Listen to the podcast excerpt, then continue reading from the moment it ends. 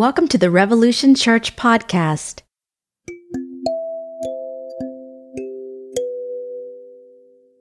Good morning, everyone. Welcome to Revolution Minneapolis. I'm Brien Odland, the pastor.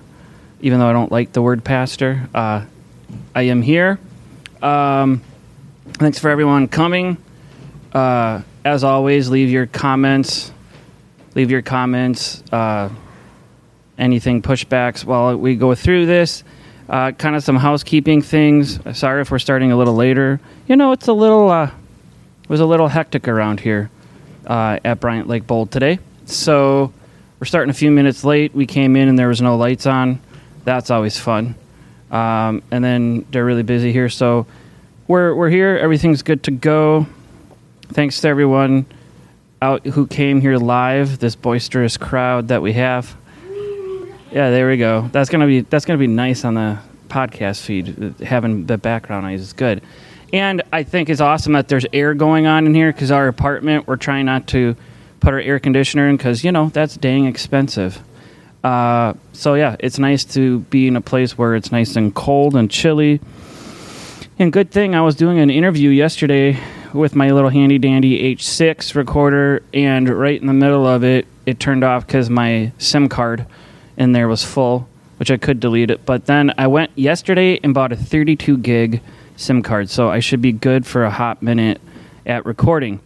Uh, another note uh, for people watching or when this comes out, we're not having service next week because next week is Memorial Day here in the United States, and uh, I think a lot of people that's the Sunday right before Memorial Day, which Memorial Day is Monday. Uh, so we're not going to be here on Sunday. My wife and I and daughter are going to be out of town in North Dakota for our nephew's graduation. And you know, a lot of people when it's holidays, especially in Minnesota, we never come to the church or whatever on the Sunday before holiday. So we're not having that. So you know, sleep in and go walking or gardening or whatever you want to do, because uh, we will not be here and we're not. We will not be live. Live. So there was that the talk I had today, I don't know if anybody who's ever like a writer or who has to speak all the time, like I do every Sunday. Um, sometimes you just get writer's block. Sometimes you just get that fog in your head. I, last week I talked about how Rob Bell's talk that I had the week before was really his master class was really good and, and insightful. But I was talking to my best my best friend Scotty, and I was like, dude, because he's a pastor too, and I was like, I just have like brain fog. I'm just like struggling to come up with a sermon, so that's full transparency, because that happens to pastors a lot. Uh, just day to day life happens, and you're like, what am I going to talk about? I don't know. But I honed in on something that, if you've heard me talk a lot here at Revolution, I'm really, I don't know, I'm obsessed with the word subversive, especially in the context of Jesus and in the New Testament.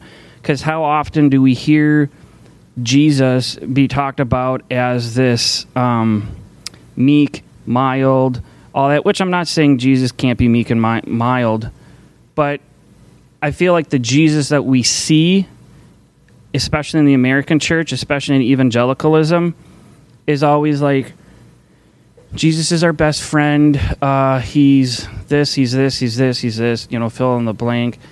And they fo- and a lot of evangelicals just focus on the death and resurrection part of Jesus, and I'm not saying that that's important or not. You know, what, whatever anyone believes about it, that's their own opinions, and that's fine. I have mine, but we just make Jesus to kind of be this. I don't know what's the right word.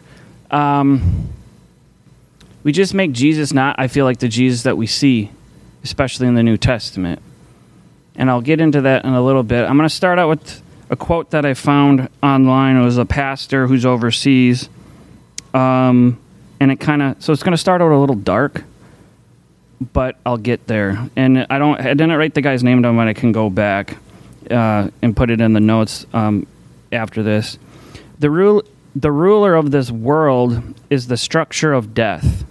We get we get sick, destruction happens. There's poverty, brutality, violence, hunger, greed, consumerism. The world we live in is a shell of itself from the original way God formed it. And this, because this is Pentecost this Sunday, you know, a lot of churches will they'll wear the red robes and you know all that. We know what happens within Pentecost. Um, but this was kind of talking about Pentecost. Um, and people who know me, I've come out of traditions, the Assemblies of God and the UCC, where the UCC really is all about celebrating like the church calendar and these big dates. But evangelicalism, besides like Easter, Good Friday, and uh, Christmas, they never really care about some of these other days.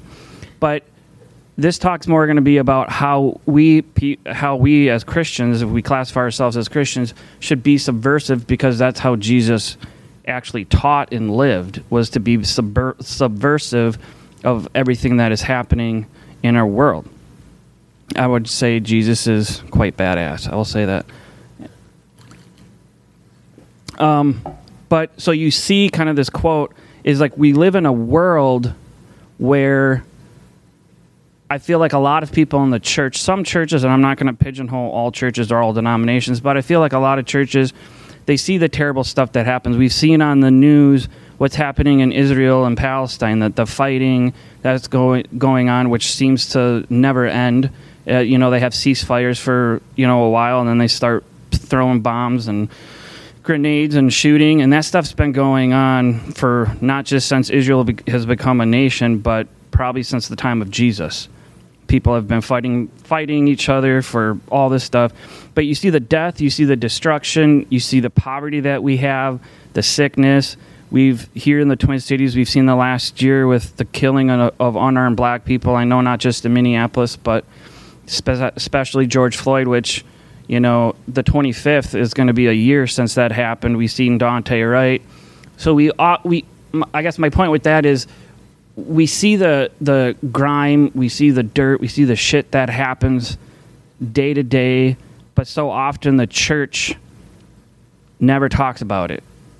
We kind of just are like, you know, let's let's look, look let's open the Bible to Isaiah or let's look at the Bible in Psalms or Matthew, and we preach this like really happy sermon, and you know we all do our thing, and that's great and I'm not saying that there's anything inherently wrong with that, but I think just the teachings of Jesus, and if anybody who knows me, I have issues with a lot of Christianity and Scripture, but I don't have an issue with the teachings of Jesus because I think that is what the Old Testament and the New Te- and the later part of the New Testament is pointing us to the central figure of Jesus and to the teachings of Jesus, and that's how we're supposed to live. We're supposed to, I guess, the best word I, I and I love because I had a professor tell me we're supposed to mimic the teachings of Jesus. We're supposed to, uh, you know, when I have my daughter here, she's not at the age yet, but I remember when I was a kid, you would mimic your parents. Like your parents would say something like, "Don't do this," and and I would be like, "Don't do this," and so you just mimic them because you're mimicking you're mimicking them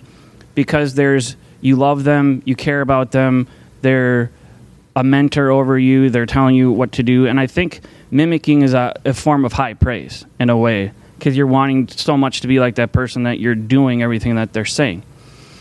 So I think that's the mimic is a good word where we're supposed to mimic these teachings of Jesus.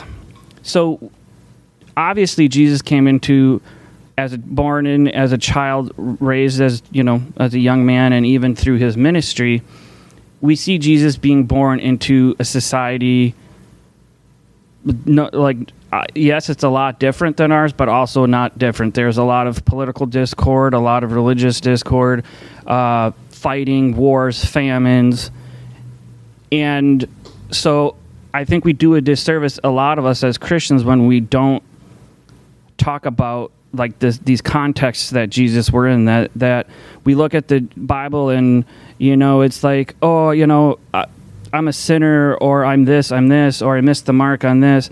I'm going to go to church and, you know, have a good sermon and pray and feel good about myself and blah, blah, blah, and you leave. Okay, that's fine. However, we th- I think we need to dig deeper as people who are wanting to mimic Jesus and say, how do we how do we become subversive? How do we kind of go against the flow, go against the grain of what we, you know, of what our society and sometimes what our churches even say. Another quote Um, our societies, actually, this is, I guess, my quote, so I'm quoting myself. Our societies and life are wrapped up in consumerism, capitalism, and self serving. I think that's kind of blatantly obvious to see, especially in our society where you know, get the best job, get the best car, uh, live in the best house in the best community.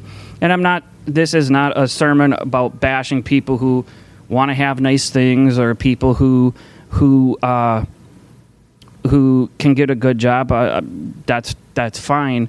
But I think we fall into the trap, and especially, and I've, I haven't preached this, but I could, but about you know that like prosperity where you go you know that prosperity kind of gospel or theology where you go to church and you give money to the church and God's going to bless you and give you all these things. I will tell I've had so many conversations with people where I'm like nowhere in scripture does it say Jesus, God, whatever is going to give you all these nice things. That's not what that's not what Christianity is about. But there's a section and portion of Christianity that believes that and I said, well, when when it does talk about prosperity in the scripture, but I think the prosperity that they're talking about is living a long life, uh, having food on your table, having shelter. These these things that humans need. You know, all the things that we need. It's not talking about oh, where you're going to go from living in an apartment to therefore living in a mansion because I gave money to the church. And I feel so often that Christians, like everyone else, we get caught in this trap of consumerism where we want to buy, buy, buy everything. We want to have ornate churches. We want to have, you know, like gyms and pools and and you know all these things within our church because it's going to make us cool, look cool, and it's going to make us have more people come into our churches and blah blah blah blah blah. You can kind of see where that can ju- why so many younger people, including myself, has had issues with church is church doesn't feel like church most often when you go in places like that. It feels like there's a church here locally. I'm not going to name names, but I remember my brother and his wife went there for a time, and it literally felt like you were going into like an international airport because you walked in there. I mean, there was cops and security guards. They had like a coffee bar. They had like a slushy. They had a like a slushy bar. I mean, it was just, and I and my brother was like, "Isn't this really cool?" I'm like, "Dude, I feel like I'm at like some international airport, like at some terminal, and whatever." And then everyone rushes in for church, and they have this rock concert that you would see like Hillsong or Elevation Worship doing. And then they had us. Uh, all that being said, it was less than a, an hour. It, I timed it; it was 58 minutes and then everyone rushes out. The cops are telling you where to go, and I was like, I was so bewildered because I was like, this doesn't feel like church. This just feels like this forced, whatever. But that church is probably bringing in copious amounts of money, and they have so many other campuses around the Twin Cities, like satellite churches, where people would meet at this at another church, have a little bit of their own worship, and then they would live stream this service and I just am so bewildered. And I'm like, is that not in a lot? Like we say we're worshiping Jesus, but in a way, it's almost I feel like we're worshiping ourselves. We're worshiping like, look at what cool church I go to. Look at what cool uh, things my church has to offer, and it's less about are we really living these teachings of Jesus? Are we li- really mimicking them, or are we kind of just doing this song and dance? And I will say this humans do a lot of things that are ritualistic. You go back since the dawn of humanity, human beings, no matter where you've lived, what culture, what race, religion, we've done things that are ritualistic. And I'm not saying that isn't anything inherently wrong with that, but I feel like so often humans do things ritualistic, but we never question why we do those rituals, why we do ritualistic things. And I think church is another one of those things is we where like I got to get up and I, I got to wear my Sunday's best and I got to go to church. And yes, even what we're doing here, we meet every Sunday, most Sundays, and you could say that that's ritualistic. Yeah. So I'm not saying that ritualism is wrong, but if you are not asking the question of why are we doing this, why, it, like here with Revolution, it's it's my tagline, and some people like it, some people don't. Is church without the bullshit because I'm really trying to strip down at what church is. Like, I don't care if we have music, I don't care if we have all these other things. I just want to give a talk, have a conversation, because I feel that is more what church was about. How the inception of church was about. When you look in the Bible times, we met. They met in houses. They met in barns. They met on the coast. They met, you know, in a field, and they just talked. They had conversations, and they took care of one another. And I feel like that's what we're trying to do here at Revolution. But when you get these uh, like ministries and churches that are so big, so large, the first thing that goes into my head is why are we doing this ritualistic thing, and how much self-serving, consumeristic, materialistic things are we actually doing? So. Jesus, through his teachings, gives us a way to be subversive to the power structures that be. And I'll kind of go through here. But first, what's the definition of subversive? It's an adjective that means seeking or intended to subvert an established system or institution. It's directly from the dictionary. When I think, and when I found that, and I was like, when I read that, the, I'm like, that's Jesus. That's Jesus in a nutshell. Because when you look through Scripture, Jesus, Jesus subverted all the power structures in his day everyone when Jesus came on the scene and he declared himself, you know, I'm the Messiah, that what the Jews were waiting for. Everyone thought like, no, you're not. You're just some weird, wacky itinerant rabbi, because we're wanting a king. We're wanting a ruler. We're wanting like uh, whatever you, you were wanting someone like like the Roman emperors or like the Greek pantheon. They were looking at someone who would come in sit on this throne of wherever, sit in a castle or wherever, and just dole out punishment, justice, retribution, love, and great, all these things. But it's like, and that's why I'm so fascinated about the story of Jesus, is because it's like Jesus came in and was like, here's what everyone thinks I'm going to do. Here's what, here's what the culture, here's what the people, here's what the power structures say that is going to happen and I'm just gonna go whoop. I'm coming in and I'm subverting it and being like, this isn't like anything you've ever seen before, and that's why I think it's so why subversiveness and why I've just been enamored with this, I guess, idea and ideology about Jesus being subversive. I uh, got that through that note. Since the beginning of his ministry, Jesus was acting subversively because he was busting down the power structures of his day he broke down. Uh, he broke down so people could hear the good news, not just Jew or Gentile, because we see that in in Scripture, especially the Jewish people, since Jesus was Jewish, especially in the Old Testament, how you read it and how it's how it's defined is like this was their Jewish Messiah. Like they were they were hoping for a Jewish Messiah, and and even to this day, most Jews, unless they're Christian Jews, uh, they're still waiting for that Messiah.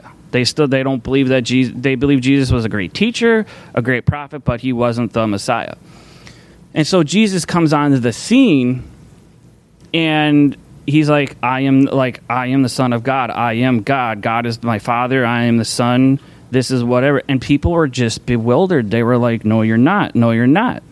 Because going back to what I just said a few minutes ago, they thought that Jesus was coming in triumphantly. And how did Jesus come in? He came in on a donkey. I mean, he came in on probably, he didn't come in on a horse, he didn't come on some lofty animal. He came in, and as the Bible says, he came in on an ass. In which you think like a donkey is not the smartest animal in the world. So I think that's all purposeful. Here's here's everyone in that culture, everyone in that time, when they when Jesus said he is the Messiah, he is God, people were just like, what? They just didn't understand it because here was this timid rabbi, here's this timid Jew who was like, this is this is the kingdom. This kingdom that you're wanting is not the kingdom like you think that you think is going to happen. This kingdom is something that you're not going to understand. This kingdom is is uh, you know loving your neighbor, turning the other cheek, nonviolence, which is you know struck every thing of what those people in that culture thought because it was a very violent society. It was very powerful, very patriarchal, very misogynistic, very sexist. And when you read through scriptures and hear Jesus, Jesus is tearing all that down, all of it. And like I, I have, I'm having conversations with people online all the time, and they're like, "I can't understand the Bible. It's so sexist. It's so this. It's so misogynistic." And I said, "Yeah, I'll agree with you. There is a lot of that in the Bible, but I said when you focus on the teachings of Jesus and look at what Jesus Himself says and is attributed to saying, I said." Jesus is with you. He's like, why are you treating women this way? Why are you treating children this way? Why are you treating people who don't believe like you this way? Because he's asking these questions too. Like, this, these people are saying that they're acting in my name or in God's name, but they're not really acting in my name at all. And the, really, the kicker is when Jesus said, there's you know I didn't come just for the Jews. I came for the Gentile. Gentile obviously is for anyone who's not Jewish. That was a real kicker because these Jewish people thought that Jesus was just going to be there for them. Like this was their king. This was their Messiah to lead them into this next great you know era of life.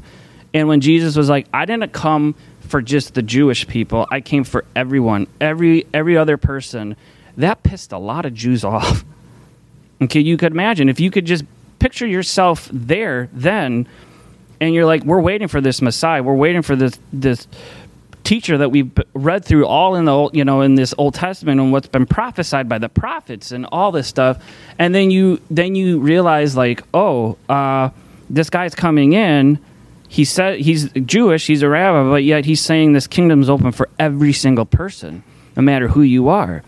Doesn't matter if you're Jew or Gentile. Doesn't matter if you're a male or woman. Doesn't matter if you're a kid. Doesn't matter if you're young or old or whatever.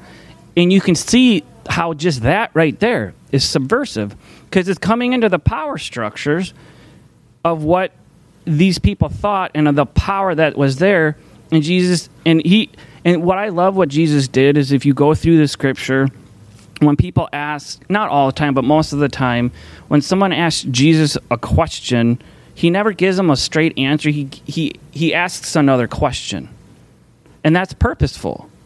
Because Jesus could say, like if Amanda or Curtis asked me, like Brien, I'm not saying I'm Jesus, I'm just using this as a hypothetical, but if you but if you asked me a question, I could be like, bam, I'm going to give you this answer, but I'll ask you another, I'll ask you that question back. So, for instance, you know, in the Bible, you know, Jesus, people are like, are you the Son of Man or, are you God? And Jesus usually says, Who do you think I am? Or who do you say that I am? And he, because he's, he doesn't have, he knows in his heart who he is, but he's turning it around and not putting the onus on him, but he's turning it around and say, Well, no, who do you think I am? Who do you say that I am? And a, a, another power structure being subversive, I've preached on this too. The two lowliest things that a human being could do back in the Bible times for for a job was being a tax collector and being a prostitute. Like those were just not looked upon highly. Obviously, even to this day, prostitutes are not looked very favorably in most parts of the world. But and then a tax collector, which was even more evil about a tax collector, why they were probably the lowest, is because it was the Romans. The Romans were there in Israel, being the rulers and the leaders.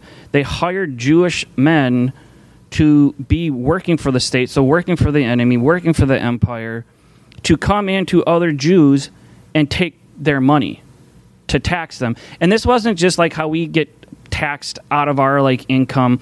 This was an exorbitant amount of money. This would so let's say you made a thousand dollars. Uh, that's obviously not what they made, but if you made a thousand dollars, a tax collector would come in and say, "Okay, two hundred of this goes back to Rome." But then what a lot of tax collectors would do too is they would skim and they would take even more. So they would come in and say, "Hey, you know what? Rome needs four hundred dollars from you out of your thousand, and so he would give it to Rome the two hundred dollars, and they would pocket the other two hundred dollars. So that and people knew that that was a practice what tax collectors did. What's so awesome is Jesus is like he goes to Matthew, who supposedly was the one who wrote the Gospel of Matthew, and I preached on this a number of weeks ago, and he was just he kind of just goes to Matthew And this is why I think Jesus is so badass and subversive. And he just has a conversation with him, and it was kind of like, "Hey, stop what you're doing. Let's just let's go. Let's hang out. Let's have let's have a dinner together." What? That that just never happens. That's not supposed to happen. Because back in the Bible times in these structures, you had it's like you don't hang out with these people. These people don't inter, intermingle with these people. These people don't talk with these people. How often does that sound like most churches? Oh, Christians, you're not supposed to hang out with atheists. Atheists, you're not supposed to hang out with Christians. Uh, you're not supposed to do this or this or this or talk to this person because it just looks bad or whatever. But when you look at Jesus, Jesus is like, I don't, I don't care what these power structures are. I don't care what this person says I should do or shouldn't do. I'm going to go to them because I'm going to give them worth. I'm going to tell them they're loved and they're they're part of this kingdom. And yeah, I would say uh, those people stopped what they were doing. I'm sure Matthew stopped being a tax collector once he had this amazing encounter with Jesus. And then you look you look at the women throughout throughout the New Testament, the woman at the well caught in adultery. You know, people a lot of scholars are some scholars will say Mary Magdalene was a prostitute. Some people will say she's not. That's up for the debate. But I think the most amazing thing about Jesus is the people right after the resurrection, if you believe the resurrection was legit, who was there? Who was there? It was his mom and Mary, Mary Magdalene. All the other disciples were scattered and did whatever, all the men. But who who was there at the cross? It was women, and women were lowly creatures. It was literally men, children, then women, and then livestock. Begin why children are ahead of women because unfortunately back in bible times a lot of what women's roles were were just to literally be baby makers take care of the where you know at home or whatever where the men would go out and work take care of the fields whatever. And jesus is subversive because he was like look look these women are in this kingdom. Women have a vital role in the kingdom. And when jesus resurrected who were the first people to come to the tomb? Was it men? No it was women. So this whole subversiveness of these power structures of what is supposed to be okay, what was supposed to be right, Jesus just threw that away. And that is exactly going back to subversiveness, seeking or intended to subvert an established system or institution. Jesus did that purposefully. Like the subversiveness that Jesus did is exactly what this definition of subversion is. And that's, and I mean, I can't tell you how many times in seminary or college or even in my other youth group, I remember I was in 10th grade in my old Assemblies of God youth group, and I they let kids preach like once once a year. And so I preached, and my my sermon title was Jesus was a rebel. And I was starting to use some of this, or I was like, even back then, like the story of Jesus and his teachings were just firing in my head. Was like Jesus was tearing down power structures. Jesus was tearing down all the things that people thought that he shouldn't tear down, and this is exactly what he's doing. And so I'm like, he was a rebellious person. He was not doing what he was supposed to do. He was not looking and obeying the power structures that be. I had my youth pastor come up to me afterwards and was like, "Yeah, I didn't like that sermon." I was like, "Why?" He's like, "Cuz Jesus wasn't rebellious. Jesus." And I was like, "Uh, yeah, he was." I was like, "He's the epitome of what a rebellious rabbinical teacher would do." He I'm like, "You can't look at it any way." I said he tore down power structures, he tore down uh, gender roles and gender norms, he elevated children, uh, he elevated women everything back in the Bible times that people did not think should be elevated. And so even back then, all those years ago, I'm dating myself at how old I am, but even back then, I, w- I was so enamored with this subversion. I didn't know that word probably back then, what it means to me now. But then also, and this is this is what pisses a lot of Christians off, is I say to people, Jesus took on the religious people of his day and people are like, "Well, Brien, are you trying to say you want to take on religious people?" uh, but I do think I'm not going to say yes or no, but I do think a lot. I think Christians have to apologize for a lot of the shit that they've done throughout the centuries. But I look at how often do you see Jesus coming to people throughout the New Testament, especially the Pharisees, who were the ruling religious elite, who knew everything in the Old Testament. They literally memorized everything in the Old Testament, knew all the laws, knew all the Hebrew laws, and they saw this Jesus character coming in, and they had in their head too, like Jesus, this we're, we're waiting for our Messiah, we're waiting for this God, and then they see this rabbi, this itinerant rabbi, and he's like, "Yeah, I am what you're hoping for. I am this person," and they're like, "No, you're not, because you're not, you're not." following the law and you see in the new testament where jesus is like i came to I came to fulfill the law. I came to make the law new. And a lot of times, I think for me, what that means is he's like, you have the law, and I'm not saying everything in the law is right or wrong, but I'm the law made flesh. I'm the law made new. Since I'm here now, you don't need these laws. You have me, and you have these teachings that now you can live off of. Now that this is what's going to make you a follower of me. And you look at the Pharisees, all and I mean, they hated Jesus. I mean, I hate it's a strong word, but they hated Jesus. Anytime, why? Why did they hate Jesus? Because he was tearing down little by little their power structure. He was tearing down their like because they thought they were the smartest people and you see any kind of religious movie talking about pharisees you, you probably they lived a life of opulence they had you know, I'm kind of jealous of their beards that they had, but you know, here they had these awesome beards, this opulence, these nice clothing, probably had really nice places to live, whether like they lived in the temple or whether they did, you know, um, I, I could just kind of look at like a castle living in something like that. And Jesus goes to them and is like, no, no, no, no, no, no, no, no, no. This isn't, this isn't what it's about. So he's subverting that power structure and you in in Jewish people back then, it's like you had to go to temple, you had to sacrifice animals, you had to do this to appease God. And if you look at a lot of like relig- uh, like religious practices, not just by Jews, but in a lot of other religions back then, sacrifice was something that they did. Greeks did it, Romans did it, uh, Jews did it, and Jesus kind of comes in and is like, "You don't have to do this anymore."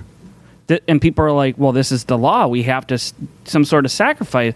Jesus is like, "No, you don't have to do that anymore. You don't have to sacrifice to God because God, I'm God, and I'm telling you, you don't have to do this. Don't be worried about it."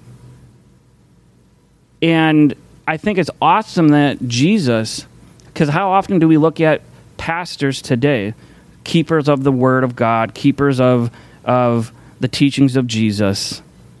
We're all educated. I'm not saying education is bad, but we look at pastors now and they're like, you have to come into our church.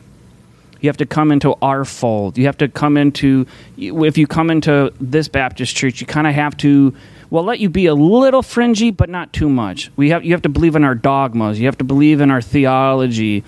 And if you don't, or if you start kind of cutting away at that power structure, what are they going to do? They're going to they're going to kick you out, tell you not to come back, tell you that you're not a Christian, tell you that blah blah blah blah blah. And I'm like, good, tear down that power structure because that's exactly what Jesus was doing. Jesus was tearing down these power structures. The Pharisees were like, the only time you can talk about God is, are in these temples. This is why we have our temples. And Jesus, you look at his whole ministry, where was he at? He was with the people. He was with them day to day. He was like, a, I would say, like a public theologian. He wasn't sitting in a temple. He wasn't sitting in what we would say in our normal vernacular in a church. He was out there with everyone else and saying, Here, Here's these teachings. Here, follow me. Here, put down your nets. Here, put down your job, your livelihood, and follow me. And that's so incredibly subversive. So incredibly subversive. and that's and if I could, and I'm trying to live into this of even understanding myself. I'm not saying God's calling me to like quit my job because I think we need to work in order to provide for ourselves and our family. But I think the subversiveness, as I'm talking about, is my issue with church, full transparency, and why I left the denomination that I was a part of, which is very progressive, very liberal, was the control and the power structures within the church. And people do not realize until you are in an ordination process in any denomination just how much bullshit goes behind that is happening behind the curtains. You don't. And when you talk with those people who are in leadership, when you talk to those people who are running these denominations, or whether it's local churches or a national setting or whatever, you realize it's not about your teachings, your calling, it's about the power. A lot of people don't want to give up their power. It's the only thing that they've ever done.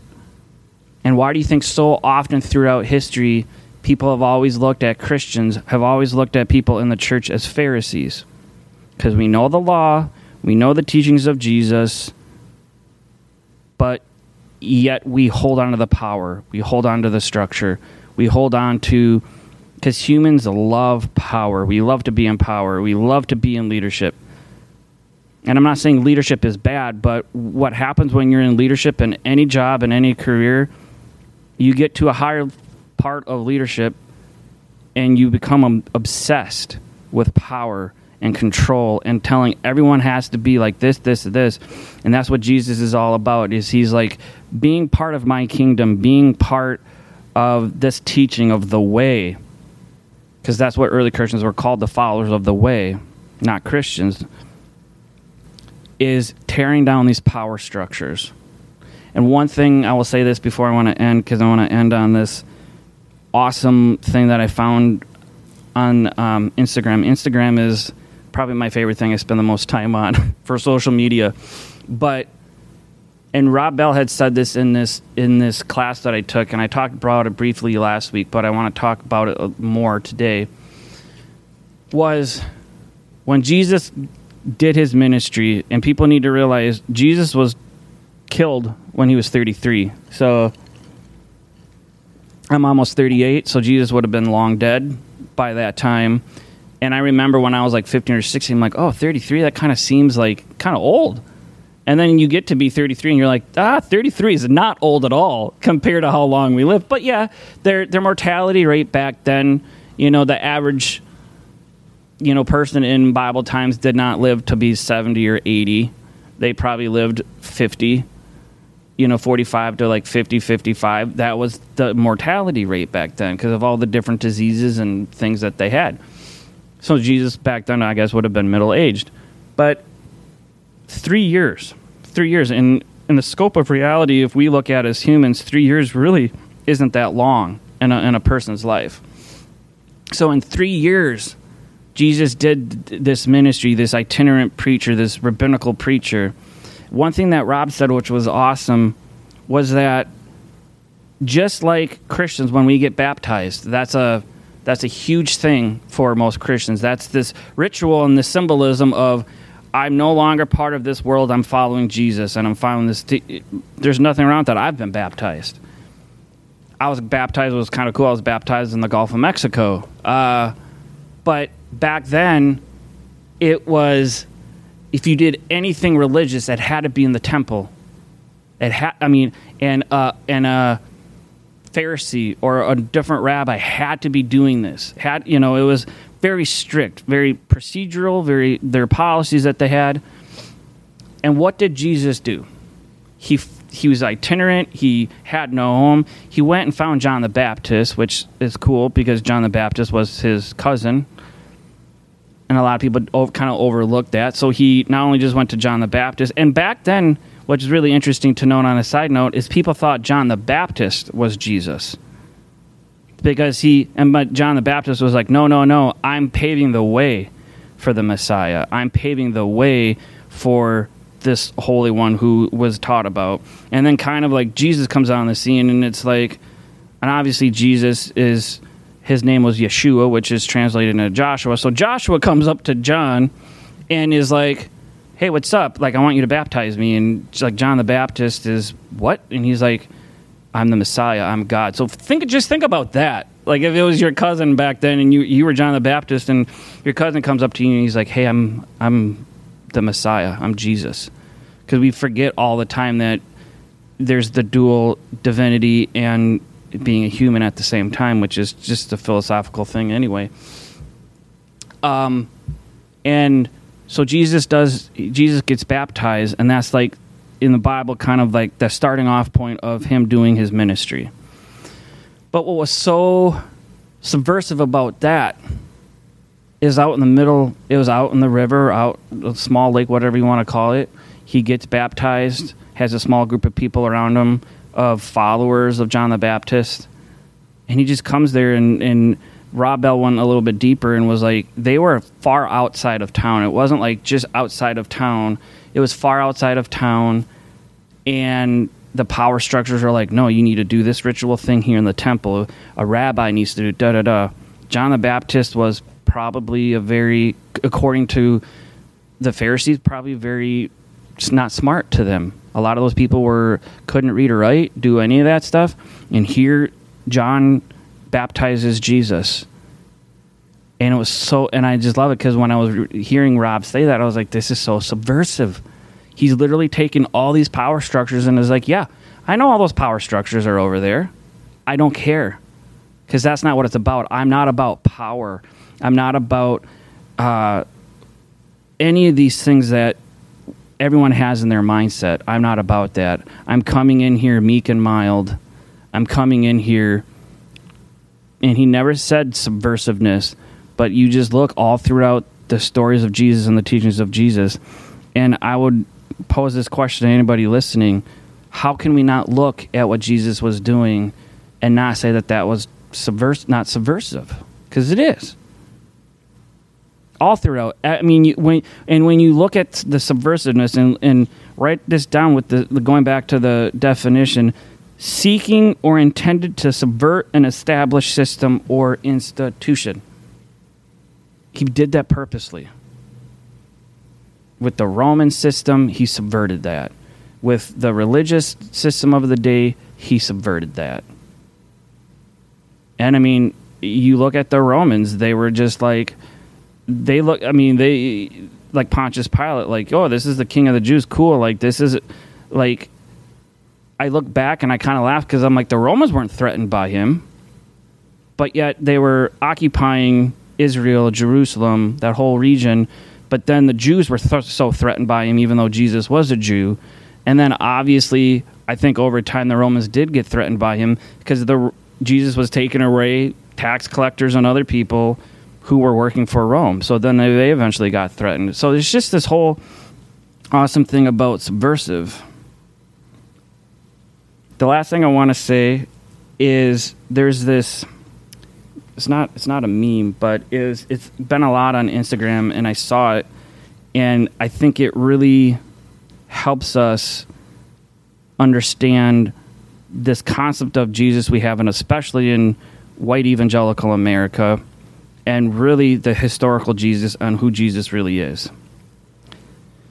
So, a colonizer Jesus of and people might be like, "Well, why would you say colonizer Jesus?" Because let's be honest, all white people, our ancestors were colonizers. We came from Europe to America to colonize this land from the natives and totally take away their their way of living. So when we look at a colonizer Jesus, we look at Jesus as white, Christian, uber patriotic, justice through retribution, died for your sins, sending sinners to hell, silent in the face of oppression, condemns sinners, endorses church and state, a king upholds traditional family units, and endorses holy war. And if you can just think about living in life, especially in America, kind of sounds like the Jesus that's talked about a lot, right? Maybe not to all churches, maybe not to all ministries that, that are doing that because I'm not going to pigeonhole. But when I was re- writing this down, I was like, yeah, this seems like the Jesus I was raised with.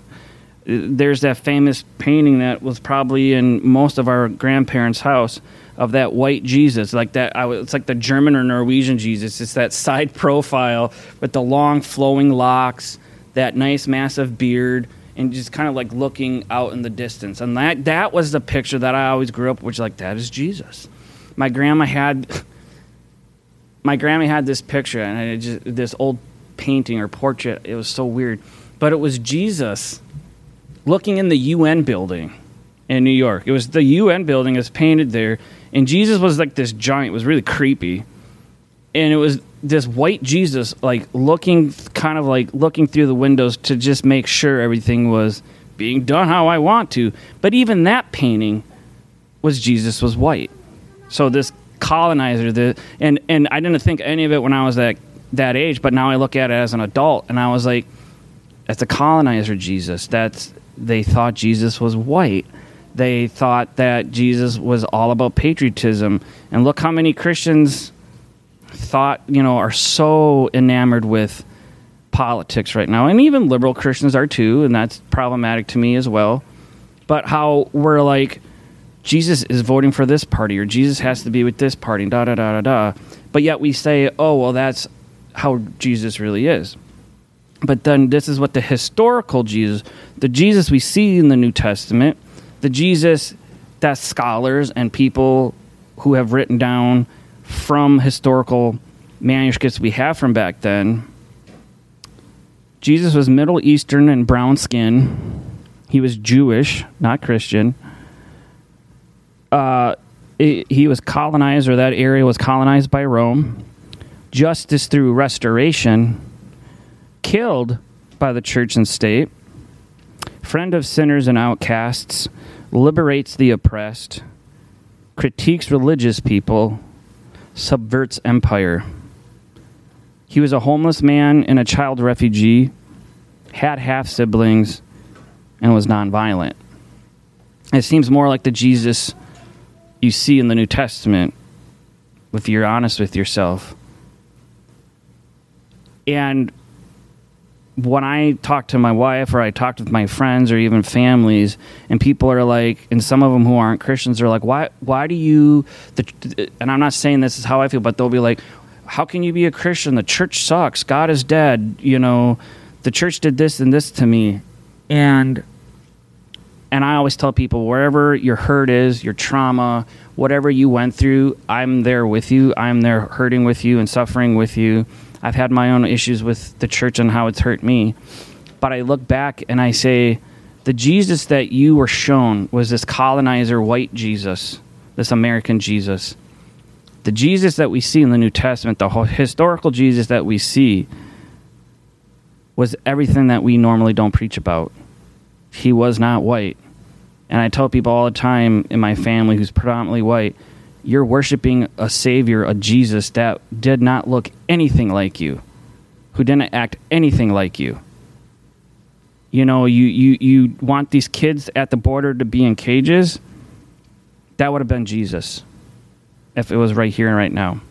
Because he didn't have a home. Jesus even says the Messiah has no home, has no place to lay his head. Was that purposeful on his part? I don't know. But he had no home. His parents had, while Mary being pregnant with him, had to leave their house. They, they yes, it was part of, uh, they had to because of the census, but he had no home. They were refugees. And he subverts empire and he critiques religious people. And I'll wrap this up by saying I can't make it any more clear is Jesus wants us, I feel, when we mi- mimic his teachings, to subvert these power structures, structures, do it in respectful ways, do it in kind ways, do it in appropriate ways. But I think it's our jobs as Christians to look at power structures, whether in the church, whether in our society, whether they, whether they be political structures, uh, structures. You know, when people are anti-LGBTQ, I look at these things and I'm like, these are the structures that Jesus wants us to subvert and to say you have these views, you have these laws, you say that they're in my name, but they're not. I'm coming here to subvert it. And I think what I just said, hopefully the talk made sense enough to say, hey, maybe Brien is has a point of just briefly going through this of how Jesus is giving us a clear mandate that we need to subvert these powers because they think what they're doing is right and it's really not right. It's about power. Really, what these people want are power, control, leadership. And when people, and what happens in politics, society, and church, when people want power, or when people question power, question authority, what happens? They disappear. I'm not saying they're going to get killed, but they just disappear. Because when you speak truth to power, the power tries to quiet you and tries to quench you and this is exactly what they did to Jesus. They killed him. The church and the state killed him because he was speaking truth to power and they didn't like it. Any questions, comments, pushbacks? I got really deep. questions, pushbacks? Am I a heretic?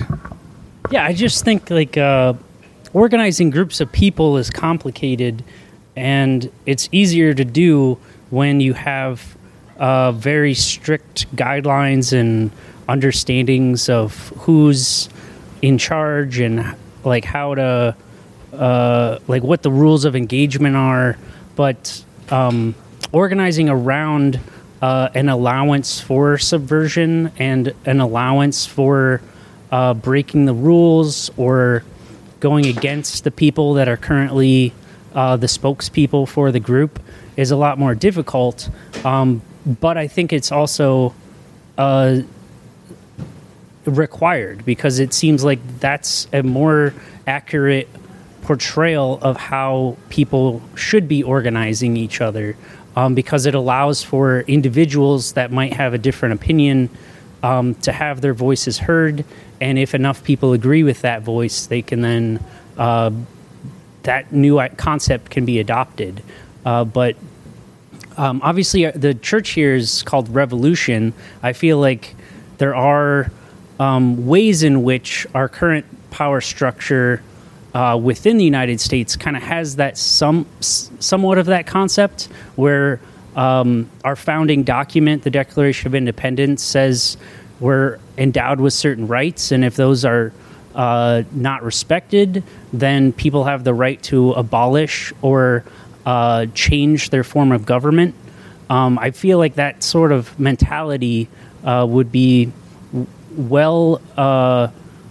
Um, it would be smart for the church to say it's okay to have this sort of uh, allowance for renewal and change within the way that we understand our foundational documents. And I think that you articulated that pretty well uh, and kind of put out a good call that the church should welcome that sort of mentality, even though it's uh, admittedly a more difficult way to organize groups of people. I think it's a, a better way. So I bet uh, I grew up uh, heavily indoctrinated in Christianity. I moved from Episcopal Church to um, Church of St. Paul, and then finally Zion Lutheran Church. Eventually, found my way to one of those very large uh, rock show type churches, and somewhere along the line, um, thankfully, because I, you know, I was fortunate enough to have uh, a family that could provide enough for, to send me to college and really impressed on me the importance of education. Uh, I, I got involved in a lot of doing uh, historical research into the basis of Judaism and um, and Christianity. It also happened to be when my faith was really shaken, um, because what I had learned from my my upbringing in church was very different than what I found out a, as to what the historical Jesus was talking about. So I really appreciate you bringing it up today because subversion, I think, is a thing that sometimes we, we, we focus often on subversion of uh, these these power structures outside of ourselves, and I think that there's there's another level that I've come to perceive in the process of looking at that specifically as an approach to dis- like making decisions in my own life. How do I think about things? How do I feel about things within myself? More more importantly, sometimes how do I feel about myself as a person? And where do where does my concept of shame and pride and things of that nature come from? What are my values? And I'm grateful that as you know, as as more or less a red letter Christian that looking at the teachings of Jesus, I see values in there that apply not only to structures that we see in controlling ourselves and organizing ourselves as a species of humans, but also as a in, a, in the larger role of us and our relation to the environment and the ecological systems that we we inhabit too. There's this great and somehow also a terrifying book that Tim Flannery, he's an Australian ecologist, wrote about uh, the Maori, Maori tribes and how t- 20,000 some years ago they came to Australia. And he, he talks about humans as an exterminator species. We go into and conquer and destroy in order to feed our families. And um, this is well before you know agricultural revolution. And I, I look at Jesus in the context of humans and, and, for people that believe um, believe in evolution, um, humans as coming to a place now where we have an opportunity to see not only these power structures in play within ourselves and in our society, but how that also affects us at large and our impact on really spaceship Earth. So, um, some of the things that you pointed out about subversion today, I think, apply in that manner too, in the sense of where where do we seek power? Why do we seek control? A lot of that is very much amygdala based. Like my lizard brain is telling me I need to kill and protect my tribe. Um, we're we're we're very tribal, and I feel that uh, there are ways of of things that I I think you pointed out greatly in in perfect uh, in, in actually a perfect way today when you said Brien that you're not telling people to just go and quit your job. You're, it's not a subversion and, and a uh, in the sense of all systems must be dismantled at all levels. It's a subversion of power and control in ways that that don't embody the values of Jesus and those things organizing a society around those values and then also questioning as they as you go i think is the way to go about living um, that's a daily practice and you're right we're we're not going to be able to get there by just saying I'm going to wake up, I'm this way now and forever. It's absolutely something that is going to be generational and moving the needle. So I'm grateful that I had an opportunity to come here today and listen to you talk about this because I think that fellowship and taking care of each other on an individual level where you are making these connections, this is important and it's not a production. It's an exercise in thought and philosophy, and that's something that's sorely lacking, and it's something that you're providing. So I appreciate that. Well, uh, that was good. That was good. Thank you for your comments, everyone. Um, I want to be respectful of time for all of us and also for Bryant Lake Bowl. Uh, we can always talk off mic to everyone. So, like I said earlier, um, no service next week. I think Amanda put that in the notes. Um, I think I'm going to record something next week. Uh, just a short thing from my little studio in my apartment. So there will be something up there. But yeah, uh, if you like not just this week's sermon, um, just go back, listen to others, tell other people, to listen on our Facebook page. We're on Instagram too at at Revolution Church MPLS. Um, interact. We have a Facebook community or our Revolution Church community page that I'm not on all the time, and shame on me for that. But yeah, just if you like what you hear, spread the word. That's how our little church is growing little by little. So, till next time, everyone, have a good day.